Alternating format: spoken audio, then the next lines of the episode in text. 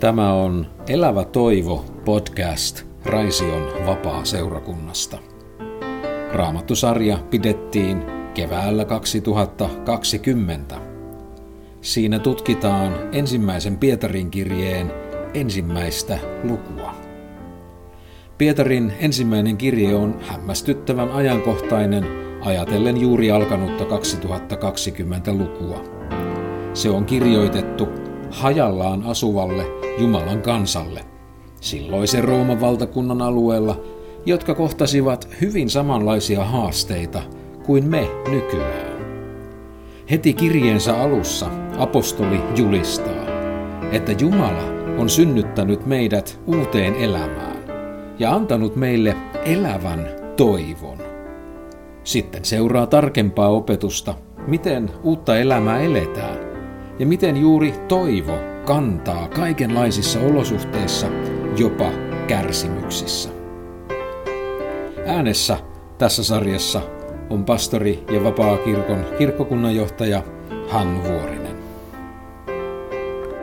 Tervetuloa mukaan. Me olemme tällä kertaa nyt siellä ensimmäisen luvun jakeessa kolmetoista, josta luemme eteenpäin aina sinne jakeeseen kaksikymmentäyksi, joka on jae-jakso, jota tänään tutkimme. Meidän teemamme ja aiheemme tänään on Pyhä elämä on hyvä elämä. Näin Pietari aikanaan kirjoitti. Vyöttäkää siis mielenne ja olkaa raittiita. Pankaa täysi toivonne siihen armoon, joka teille annetaan Jeesuksen Kristuksen ilmestymisessä. Olkaa niin kuin kuuliaiset lapset, älkääkä mukautuko niiden himojen mukaan, joissa te ennen tietämättömyytenne aikana elitte. Tulkaa sen sijaan kaikessa vaelluksessanne pyhiksi, niin kuin teidän kutsujannekin on pyhä. Onhan kirjoitettu, olkaa pyhät niin kuin minä olen pyhä. Jos te siis isänänne huudatte avuksi häntä, joka henkilöön katsomatta tuomitsee jokaisen hänen tekojensa mukaan, niin vaeltakaa Jumalan pelossa tämä muukalaisuutenne aika. Tiedättehän, että teitä ei ole lunastettu isiltä perimästänne turhasta vaelluksesta katoavilla aarteilla, kullalla tai hopealla, vaan Kristuksen kuin virheettömän ja tahrattoman karitsan kalliilla verellä. Hänet oli kyllä ennalta tunnettu jo ennen maailman perustamista, mutta vasta viimeisinä aikoina hänet on tuotu julki teitä varten. Hänen kauttaan te uskotte Jumalaan, joka herätti hänet kuolleista ja antoi hänelle kirkkauden niin, että teidän uskonne ja toivonne on Jumalassa. Tämän jakeen myötä tässä ensimmäisessä Pietarin kirjeen alussa me tulemme taitekohtaan. Nimittäin näissä kahdessatoista aikaisemmassa jakeessa yksi kaksitoista Pietari on opettanut ja julistanut hyvää uutista Jumalan pelastustyöstä Jeesuksen kautta. Niin kuin olemme täällä aikaisemmin havainneet, Pietari on hyvin vahvasti korostanut ja alleviivannut sitä totuutta, että meidän ihmisten pelastuminen, uudesti syntyminen, Jumalan lapseksi tuleminen, Jumalan yhteyteen tuleminen, se on Isän, Pojan ja Pyhän Hengen työtä. Uudesti syntymä ja pääsy Jumalan lapseksi, se perustuu Isän Jumalan laupeuteen, Jumalan Pojan sovitustyöhön ja ylösnousemukseen, ja tämän kaiken vaikuttaa Pyhä Henki, joka kutsuu ihmisen Jumalan yhteyteen ja sitten erottaa hänet Jumalalle. Usko Jumalaan, se ilmenee luottamuksena häneen ja kuuliaisuutena. Uusi elämä sitten, se eletään Jeesuksen veren vihmottavana, mikä takaa syntien anteeksi saamisen ja säilyttää yhteyden Pyhän Jumalan kanssa. Tätä riemullista hyvää uutista evankeliumia Pietari on näissä alkujakeissaan voimakkaasti korostanut. Jumalan lapsen osa tekee meistä uuden, vanhurskaan maailman perillisiä. Uskon päämäärä on nimittäin meidän elämämme pelastuminen aina siihen uuteen aikaan saakka, jolloin kaikki on tehty uudeksi ja kaikki heijastaa Jumalan pyhyyttä, kunniaa, vanhurskautta ja hyvyyttä ilman synnin ja pahuuden vaikutusta. Sellainen perintö, näin Pietari täällä meille sanoo, on talletettuna meille taivaissa jokaista uskovaa varten. Tämä on se elävä toivo, joka motivoi meitä nykyisessä ajassa eläessämme vielä epätäydellisyyden ja syntiin langenneen maailman keskellä. Silti me riemuitsemme keskellä koettelemuksiakin, sillä me tiedämme varjeltuvamme Jumalan voimasta Kristuksen toiseen tulemukseen saakka.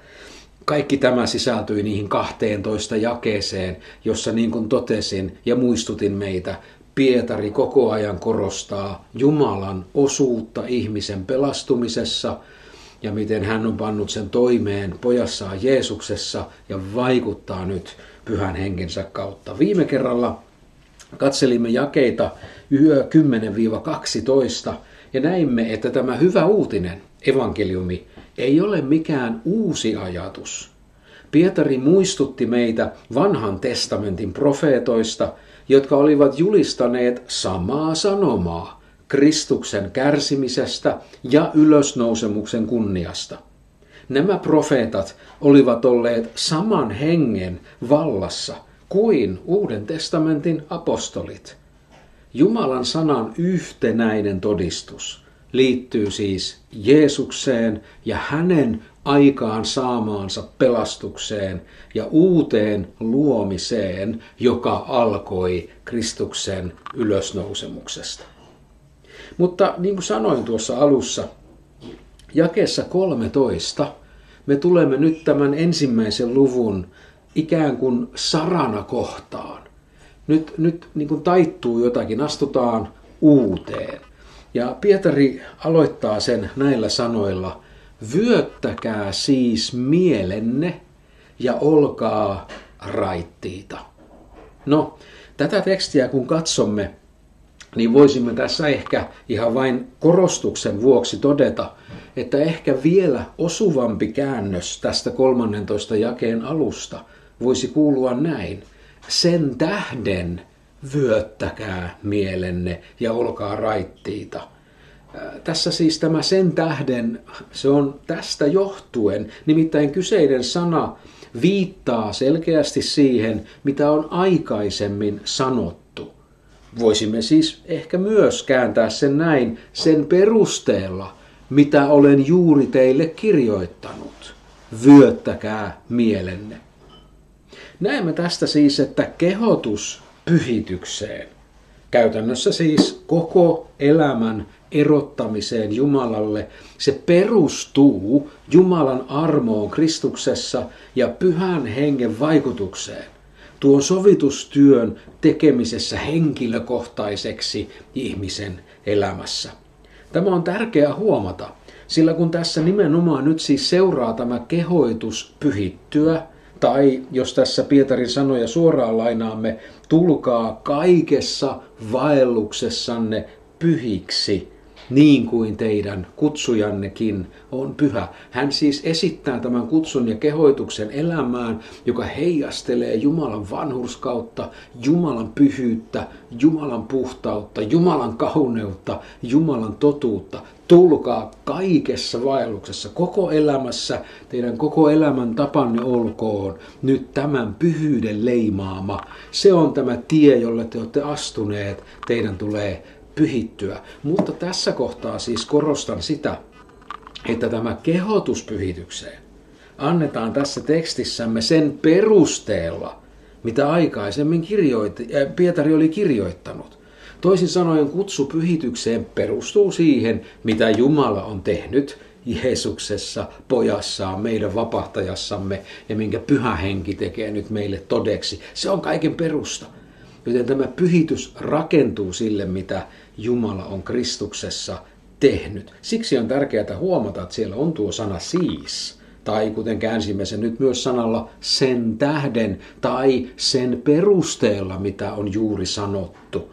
Sillä tämä ei koskaan, tämä pyhityskehoitus, ole jotenkin irrallaan, vaan se kumpuaa Kristuksen täytetystä työstä ja sitten sen työn todeksi elämisestä. No, tämä sama piirre näkyy äh, oikeastaan koko Uuden testamentin opetuksessa. Esimerkiksi Paavalin kirjeet rakentuvat hyvin usein aivan samanlaisen ajatuksen mukaisesti. Ensiksi niissä yleensä opetetaan evankeliumin sisältöä, puhutaan siitä, mitä Jumala on pojassaan Jeesuksessa tehnyt ja hänen kauttaan saanut aikaan pelastaakseen syntiset ihmiset synnin tuomiolta ja Jumalan vihalta. Mutta sitten kun Paavali on kuvannut evankeliumia, hän on selittänyt evankeliumin merkitystä ja sen äh, sanomaa, niin sen jälkeen hänelläkin seuraa sitten tämän kyseisen evankeliumin sanan soveltaminen käytännön opetuslapsen elämään ja kehotukset siihen. Ehkäpä yhden esimerkin katsomme, joka on ehkä tällaisia vahvimpia mielestäni äh, täällä Paavalin kirjeiden joukossa. Avaappa Roomalaiskirje ja Roomalaiskirjeen luku kaksitoista ja siellä Roomalaisten kaksitoista ja yksi, se kyseinen jae sanoo meille näin. Jumalan armahtavan laupeuden kautta kehotan siis teitä, antakaa ruumiinne eläväksi, pyhäksi, Jumalalle mieluisaksi uhriksi, tämä on teidän järjellinen Jumalan palveluksenne. Tässä jakeessa Roomalaiskirjeessä Paavali siirtyy selkeästi tällaiseen soveltavaan osioon, jossa hän kehottaa lukijoita, Rooman kristittyjä, elämään todeksi uskonsa Jeesukseen. Ja se kehotus antaa itsensä, niin kuin tässä sanottiin, antakaa ruumiinne, antakaa itsenne kokonaan, kaikki mitä olette, antakaa se elävänä uhrina Jumalalle, hänen palvelukseensa. Niin tämä kehotus tässä Paavalinkin tekstissä perustuu johonkin. Huomasitko? Jumalan armahtavan laupeuden kautta kehotan siis teitä, antakaa ruuminne. No tämä armahtava laupeus, itse asiassa Roomalaiskirjeen ää, aina luvusta yksi jakeeseen, ää, lukuun yksitoista saakka, siis luvut yksi yksitoista, eli koko edeltävä kirje, on ollut Paavalin julistusta ja opetusta evankeliumista, eli siitä, mitä Jumala on tehnyt poikansa Jeesuksen kautta pelastaakseen meidät syntiset. Ja se voidaan kiteyttää näihin sanoihin, Jumalan armahtava laupeus. Ja nyt tähän Paavalikin perustaa oman kehotuksensa, antaa itsensä, antaa ruumiinsa, antaa koko elämänsä Jumalan palvelukseen ja uhrata se elävänä uhrina hänelle. Joten näemme tässä ihan saman ikään kuin jaottelun tai logiikan kuin ensimmäisessä Pietarin kirjeessä, jota olemme tässä tutkimassa. Paavali tässä kirjeessä roomalaisille toteaa siis, että emme me siis anna jotakin uhria Jumalalle päästäksemme Jumalan yhteyteen ja saadaksemme sitten sen kautta pelastuksen. Vaan me annamme oman uhrimme, oman elämämme Jumalalle sen tähden, että olemme jo päässeet osallisiksi Jumalan antamasta uhrista, hänen pojastaan Jeesuksesta. Ja olemme Jeesuksen kuoleman ja ylösnousemuksen kautta tulleet pelastetuiksi, koska olemme jo saaneet kaiken tämän. Koska Jumala on jo rakastanut meitä, koska Jumala on jo ottanut meidät armoihinsa, niin siksi me nyt annamme itsemme Jumalalle hänen palvelukseensa. Palataanpa takaisin sinne Pietarin kirjeeseen. Vyöttäkää siis mielenne ja olkaa raittiita. Näin Pietari tässä meitä kehottaa ja myöhemmin sanoo, tulkaa kaikessa vaelluksessanne pyhiksi. Sen perusta on Kristuksen työ, Jumala, Isä, mitä hän on tehnyt poikansa kautta ja jonka pyhä henki sitten tuo meidän sydämiimme. Tältä perusteelta Pietari siis sanoo tämän kehotuksensa, joten nyt on siis aika kääriä hihat ja alkaa töihin.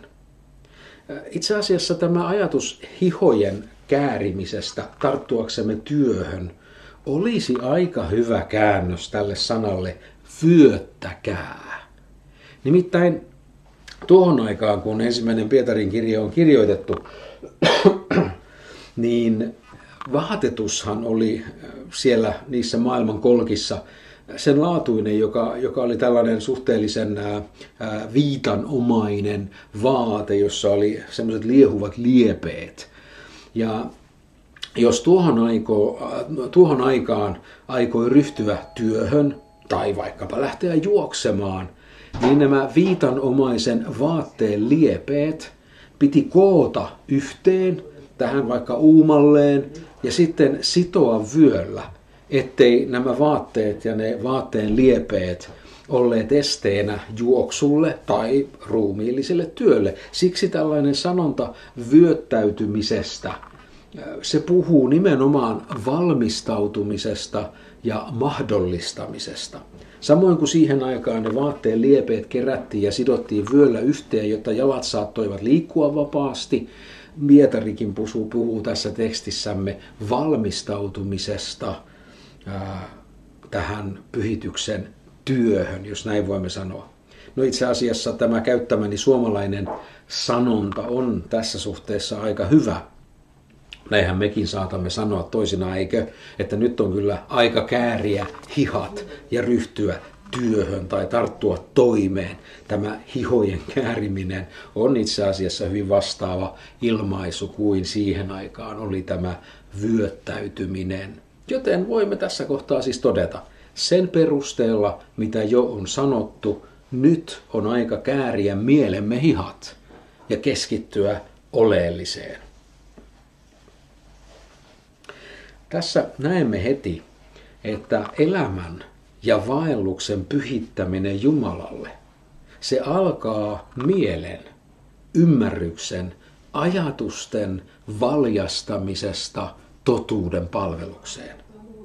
Tämä on tärkeää huomata, koska tämä meidän elämämme, mitä tulee meidän asenteisiimme, mitä tulee meidän aikomuksiimme, mitä tulee meidän aktiviteetteihimme, tekoihimme, toimintaamme, niiden lähde on, on meissä, meidän sisällämme, se mitä meidän mielemme toimii, miten me ajattelemme, miten hahmotamme asioita, on tässä oleellisesti lähtökohta.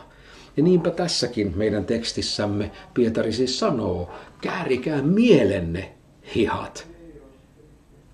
Kohdistus on siellä ymmärryksessä, ajatuksissa, jotka me valjastamme totuuden palvelukseen.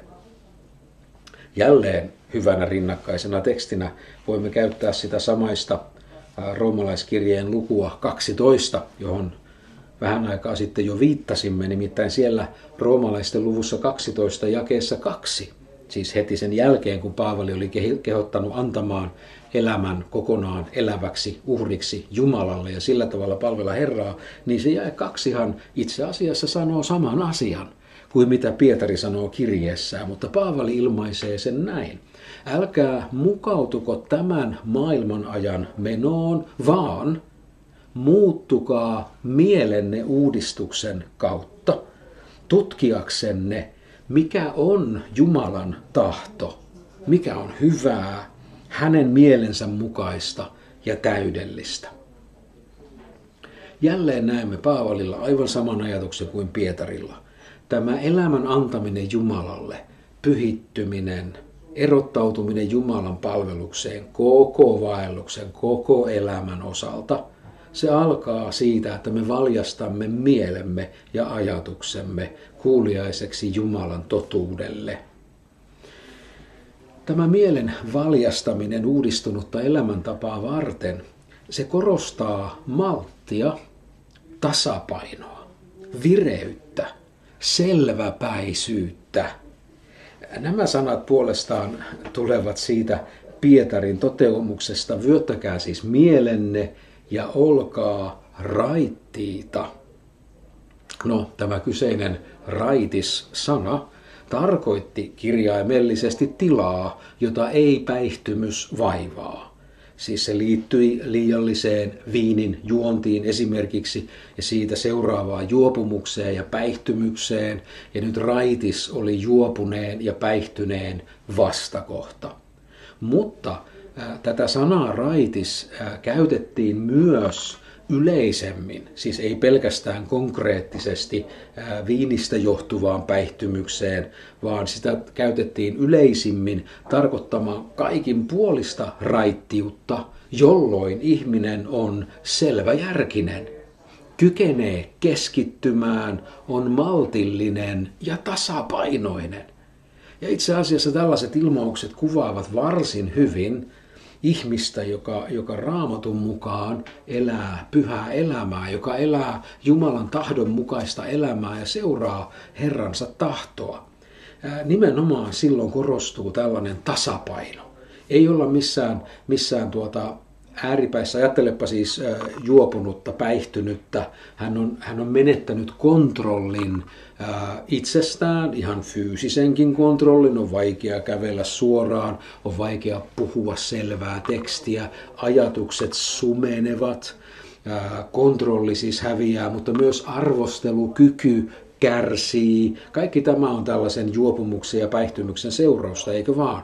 Ja nyt kun laajennamme tämän käsittämään ylipäätään ihmisen elämää, niin tämä raittius, johon nyt tässä Pietari meitä kutsuu, kuvaa tällaista kokonaisvaltaista elämäntapaa, jossa nimenomaan maltti, tasapaino, vireys ja selväpäisyys korostuu, eli eräänlaisia hengellisiä tolkun ihmisiä. Näin varmaan voisimme tämän sanan äärellä ää, todeta. Ää, Olemme silloin, kun olemme raittiita, niin selväjärkisiä ja kykenemme keskittymään, maltillisia ja tasapainoisia. Ja kun Uusi testamentti käyttää tätä sanaa noin viidessä eri Raamatun kohdassa, se siellä tarkoittaa Jumalan ilmoituksen ymmärtämistä ja sen aiheuttamaa toimintaa. Siis Raamatussa raitis ihminen, näin niin kuin yleisesti ajatellen, raitis ihminen on kuullut Jumalan evankeliumin totuuden, on hahmottanut ja ymmärtänyt sen ja alkanut sitten elämässään sitä totuutta seurata, eli sitä soveltaa ja sitä noudattaa.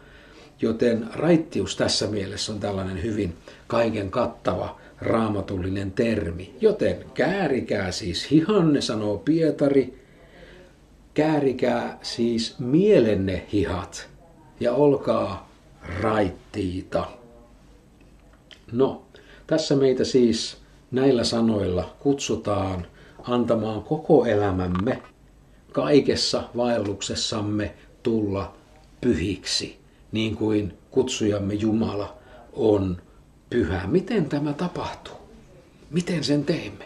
Miten noudatamme tätä Pietarin kehoitusta? No onneksihan näissä jakeissa, jotka luin, vastaa meille. Tarkastellaanpa niitä hetki. Nimittäin huomaatko, mitä Pietari heti ensimmäiseksi sanoo sen jälkeen, kun hän on kehottanut meitä vyöttämään mielemme ja olemaan raittiita. Huomaatko, ensimmäinen asia. Pankaa täysi toivonne siihen armoon, joka teille annetaan Jeesuksen Kristuksen ilmestymisessä. Hmm, näköjään Pietari ei kyllästy eikä väsy painottamasta varman ja lujan toivon merkitystä, joka perustuu armoon.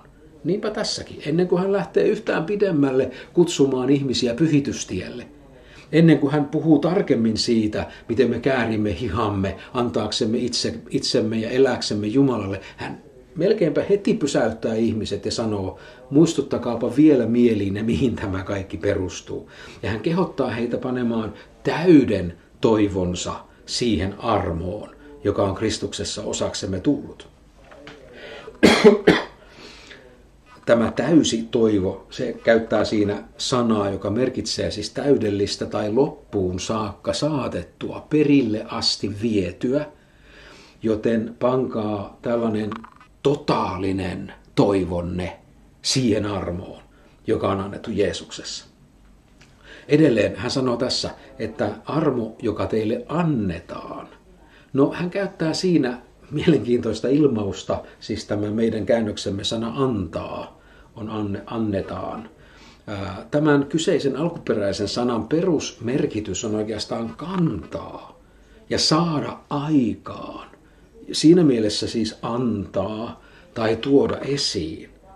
Joten tässä Pietari muistuttaa, että se on Jumalan armo Kristuksessa, joka kantaa uskovan aina siihen saakka, kun Kristus jälleen ilmestyy. Joten Jumalan armo, jonka olemme saaneet ottaa vastaan, ei ole vain tämmöinen uskoon tuloon tai uudesti syntymisen hetkeen liittyvä lahja, josta olemme saaneet iloita, vaan se on jotakin pysyvää. Se on jotakin, joka pysyy meidän kanssamme, jonka kautta Jumala vaikuttaa koko ajan. Tämä armo, se kannattelee meitä. Se on ikään kuin... Ikään kuin, niin kuin aalto, tiedätkö, jos surffaatte siellä, tai olet nähnyt surffaajia, minäkään ole koskaan semmoista surffaamista harrastanut, mutta jos olet nähnyt surffaajan siellä aallolla, niin se aaltohan kantaa sitä surffilautaa ja sen päällä olevaa surffaajaa. Vähän samalla tavalla tässä Pietarin mukaan Jumalan armo Kristuksessa, se kannattelee meitä aina sinne rantaan asti, aina sinne perille saakka, aina Kristuksen ilmestymiseen saakka. Tämä Kristuksen ilmestyminen tässä kohtaa, se on tämmöisessä perusmuodossa, joten voimme toki ajatella Pietarin viittaavan sekä Jeesuksen ensimmäiseen tulemukseen, josta luemme evankeliumeissa, kun Jumala tulee ihmiseksi, asui meidän keskellämme, ja joka sitten antoi henkensä kärsiessään ristillä kuoleman, ja sitten nousee kolmannen päivän aamuna ylös kuolleista. Kaikki tämä evankeliumin todistus Jeesuksesta hänen ensimmäisen ilmestymisensä aikana. Ja sitten tulee Kristuksen toinen ilmestyminen, hänen toinen tulemisensa, jota me vielä odotamme, mutta Raamattu selkeästi sanoo, että se on tuleva. Ja nyt aina siihen toiseen tulemukseen asti tämä Jumalan armo kannattelee meitä. Joten... Mistä me siis, äh, miten siis tämä pyhitys tapahtuu? Miten me tottelemme kehoitusta vyöttää mielemme ja olla raittiita ja antaa koko elämämme, koko vaelluksemme nyt Jumalalle niin, että äh, kuljemme tätä pyhitystietä? Ensimmäinen vastaus oli, pane täysi toivosi siihen armoon, joka on Kristuksen Jeesuksen ilmestymisessä meille annettu ja joka kannattaa meitä hänen toiseen tulemukseensa saakka. Toiseksi Pietari sanoo näin, olkaa niin kuin kuuliaiset lapset, älkääkä mukautuno niiden himojen mukaan, joissa te ennen tietämättömyytenne aikana elitte. Tässä Pietari vetoaa siihen, että olisimme kuin lapsia. Ja lapset, tässä tapauksessa nimenomaan kuuliaiset lapset, tämä samainen teksti voitaisiin joidenkin mielestä myös kääntää ajatuksella olkaa niin kuin kuuliaisuuden lapset, aivan kuin kuuliaisuus olisi niin kuin meidän äitimme tai meidän vanhempamme. Olkaa niin kuin kuuliaisuuden lapset. Raamattuhan puhuu yhdessä toisessa yhteydessä tottelemattomuuden lapsista ja siitä, miten tämä tottelemattomuus Jumalalle kantaa sitten ihmisen käyttäytymisessä ja elämässä oman myrkyllisen huonon hedelmänsä. Sellaiset ovat tottelemattomuuden lapsia. Tässä Pietari taitaa puhua kuuliaisuuden tai tottelevaisuuden lapsista, jotka ovat antautuneet Jumalan palvelukseen.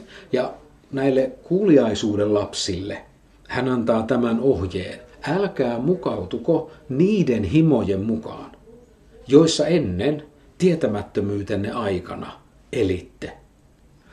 Me näemme tässä Raamatun todistuksessa, että ennen kuin evankeliumin totuus valaisee ihmisen mielen, hän elää tietämättömyydessä ja on omien voimakkaiden halujensa orja. Näin Raamattu selkeästi meille useassa kohdin. Voit lukea muun muassa Efesolaiskirjeen tekstiä, jossa puhutaan nimenomaan näistä tämän tyyppisistä haluista, vahvoista, voimakkaista haluista, himoista, jotka ihmisissä vaikuttavat ja joiden orjuudessa elämme ja niin kuin vievät mukanaan. Olemme niiden kuljetettavana. Ja tässä puhutaan siitä, miten tietämättömyys Jumalasta ja Jumalan totuudesta ja evankeliumista aikaansaa tällaisen pimeyden, jossa ihminen silloin elää. Mitähän tällaiset ää, asiat sitten olisivat, joita meidän tulisi välttää? Älkää mukoutuko niiden himojen mukaan, joissa te ennen elitte. Mitähän ne sellaiset sitten ovat? mitä meidän pitäisi väli, äh, välttää. Tässä tekstissä Pietari ei meille siihen vastaa. Tässä hän ei lähde erittelemään ja analysoimaan tätä kyseistä asiaa. Mutta eräs hyvin tunnettu ja tässä kohtaa äh, valaiseva äh, Raamatun paikka, jälleen tällä kertaa sieltä Paavalin äh, tekstistä, äh, löytyy Galatalaiskirjeestä ja äh, voimme tässä nopeasti katsoa Galatalaiskirjeen viidenteen luvu, lukuun ja siellä luen jakeesta kuusitoista Paavalin sanaa näin. Minä sanon, vaeltakaa hengessä, niin ette toteuta lihan himoja.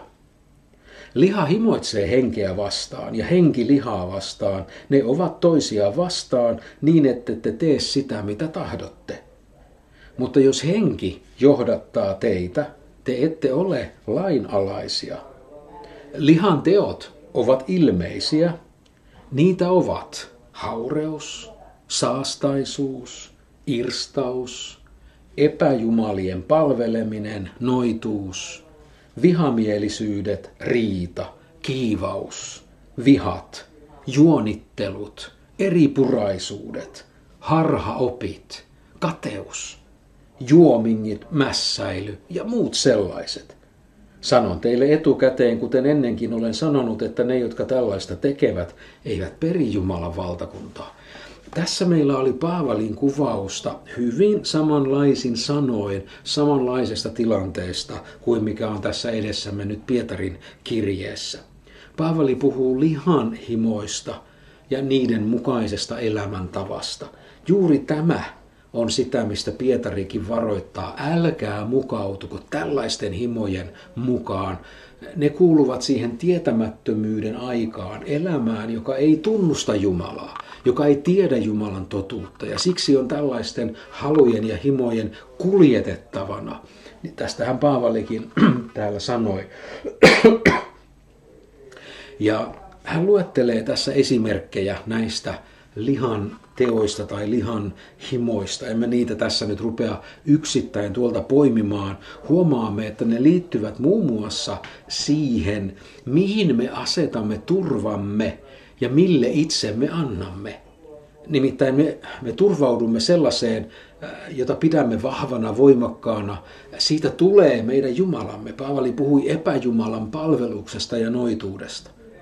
Toisin sanoen ihmisessä on tämmöinen hengellinen tarve kumartaa jotakin, palvoa jotakin.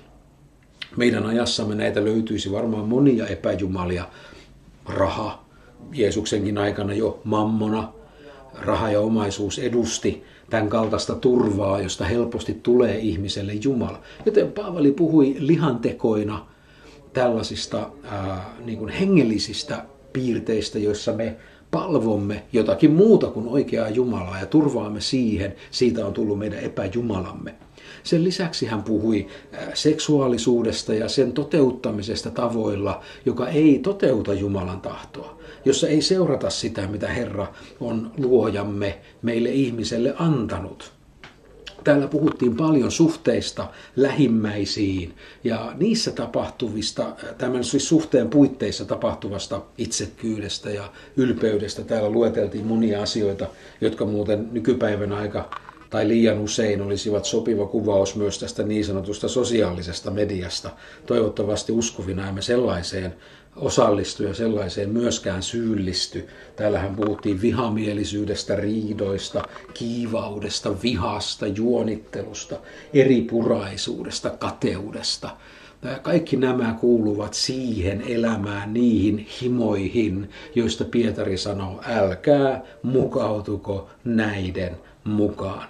Edelleen siellä puhuttiin evankeliumin vääristämisestä, harhaopeista, eli sen Jumalan evankeliumin niin kuin muokkaamisesta jotenkin omiin tarpeisiin ja mielipiteisiin, ehkä elämän tilanteeseenkin sopivaksi. Siitä tulee harhaoppi, joka vie eksyksiin.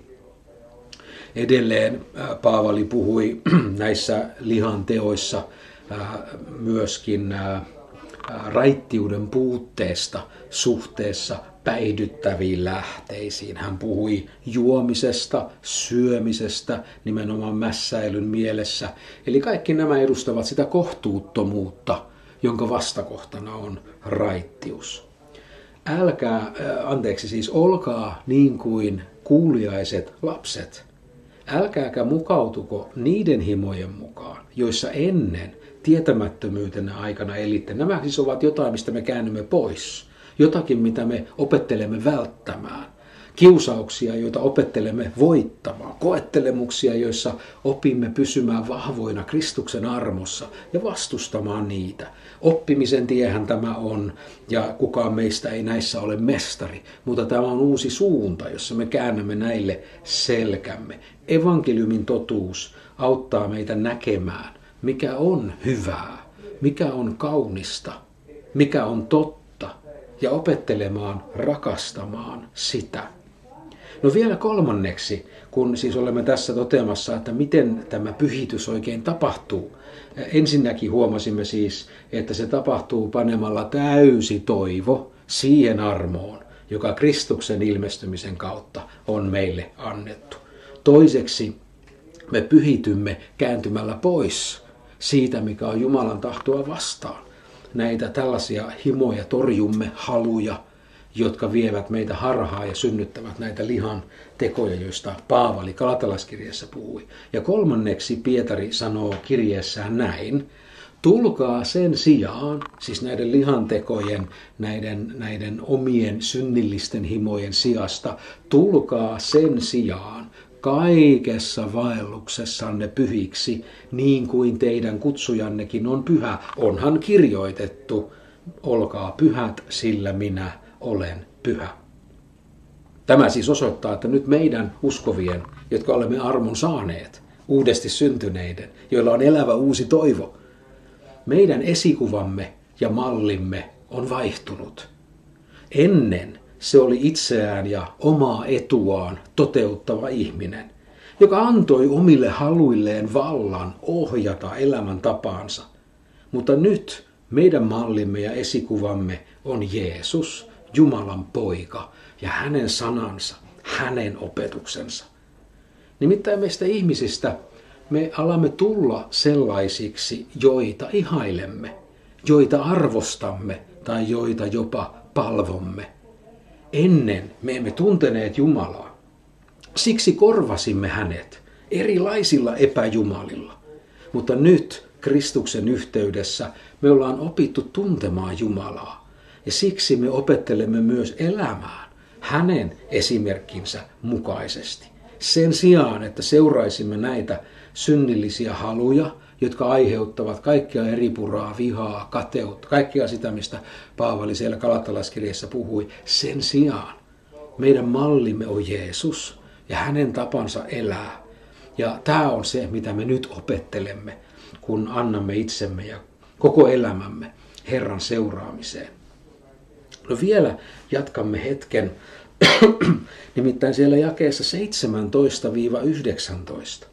Puhutaan Jumalan pelon voimasta.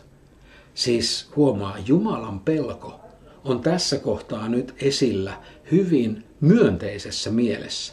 Itse asiassa eläminen Jumalan pelossa on Raamatussa hyvin positiivinen ilmaus.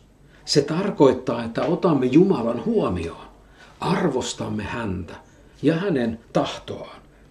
Jos te siis isänänne huudatte avuksi häntä, joka henkilöön katsomatta tuomitsee jokaisen hänen tekojensa mukaan, niin vaeltakaa Jumalan pelossa tämä muukalaisuutenne aika, Tiedä, tietäen, että teitä ei ole lunastettu isiltä peritystä turhasta vaelluksesta katoavilla aarteilla, kuten hopealla tai kullalla, vaan Kristuksen kuin vihreättömän ja tahrattoman karitsan verellä. Lunastus hänen veressä. Jumalan pelko on siis voima, joka auttaa meitä elämään pyhityselämää. Niin kuin sanoin, tämä Jumalan pelon vastakohtana on asenne, joka ei tunnusta Jumalaa, eikä pyri ottamaan hänen tahtoaan huomioon ajatuksissaan, asenteissaan, aikomuksissaan tai aktiviteeteissaan. Ihminen elää ikään kuin Jumalaa ei olisikaan. Voi olla, että ihminen ulkoisesti ikään kuin tunnustaa kyllä Jumalan olemassaolonkin, mutta itse asiassa hän elää käytännössä, aivan kuin Jumalaa ei olisi olemassakaan. Tai ainakin niin, että hän ei piittaa etsiä Jumalan tahtoa, minkä Jumala on itse ilmoittanut. Joten Jumalan pelko on Raamatussa siis tällainen positiivinen, myönteinen voima, joka auttaa meitä elämään pyhittynyttä, Herralle erottautunutta elämää. Tässä myös puhuttiin meille siitä, että Jumala, hän on tuomari, kaiken maan tuomari. Ja hän tuomitsee, sanoo Pietari, henkilöön katsomatta jokaisen hänen tekojensa mukaan. Tämä ilmaus henkilöön katsomatta tarkoittaa, että Jumala on oikeudenmukainen ja tasapuolinen. Se, miltä joku nyt sattuu näyttämään ulkoisesti, ei vaikuta Jumalan tuomioihin. Hän tuomitsee henkilöön katsomatta. Hän tuomitsee todellisuuden mukaan. Hän tuomitsee sen perusteella, miten asiat oikeasti todellisesti ovat. Tässä puhuttiin Jumalan oikeudenmukaisuudesta myös siinä mielessä, että jokainen ihminen, itse kukin meistä, vastaamme omista valinnoistamme ja teoistamme Jumalalle, Jumalan edessä. Nyt evankeliumi kuitenkin sanoo meille, että me, jotka olemme Kristuksessa, jotka olemme Jeesuksen yhteydessä, uudesti syntyneitä tähän uuteen elämään Jumalan voimasta, niin kuin tässä olemme jo monasti havainneet, me, jotka olemme uskovia, niin meidät on jo tuomittu Kristuksessa. Ja meidän syntimme on jo rangaistu Kristuksen kuolemassa. Ja nyt on aivan selvää, että oikeudenmukainen Jumala ei rankaise samasta rikkeestä kahdesti.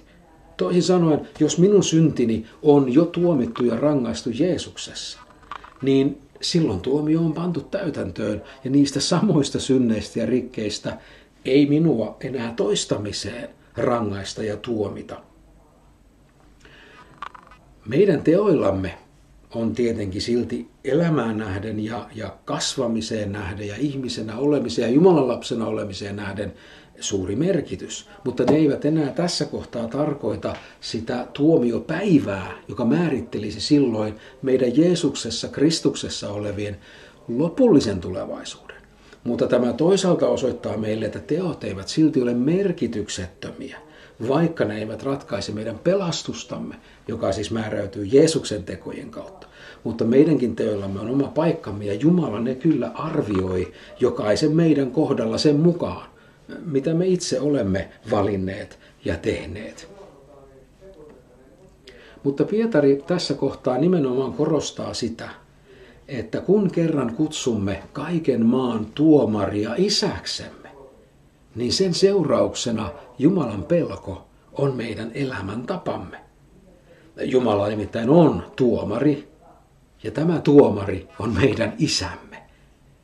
Vaikka teoillamme ja elämäntavallamme on merkitystä, meitä ei ole jätetty itseksemme pärjäämään. Meidän isämme on meidän kanssamme. Toisaalta elämme Jumalan pelossa juuri siksi, että me olemme isämme lapsia. Tahdomme miellyttää häntä. Tahdomme rakastaa häntä. Tahdomme huomioida hänet ja hänen sanansa ja hänen tahtonsa ja taivuttaa elämämme tähän hänen tahtonsa ja seurata sitä. Tätä Jumalan pelko tässä yhteydessä merkitsee. No, jos Jumalan, äh, jos Jumalan pelko antaa meille voimaa pyhitykseen, niin mistä sitten tämä Jumalan pelko saa voimansa? Senkin Pietari tässä meille jo kertoi. Jumalan pelko saa voimansa Kristuksen verestä, Jeesuksen sovitustyöstä, siitä mitä Jumalan karitsa teki meidän hyväksemme.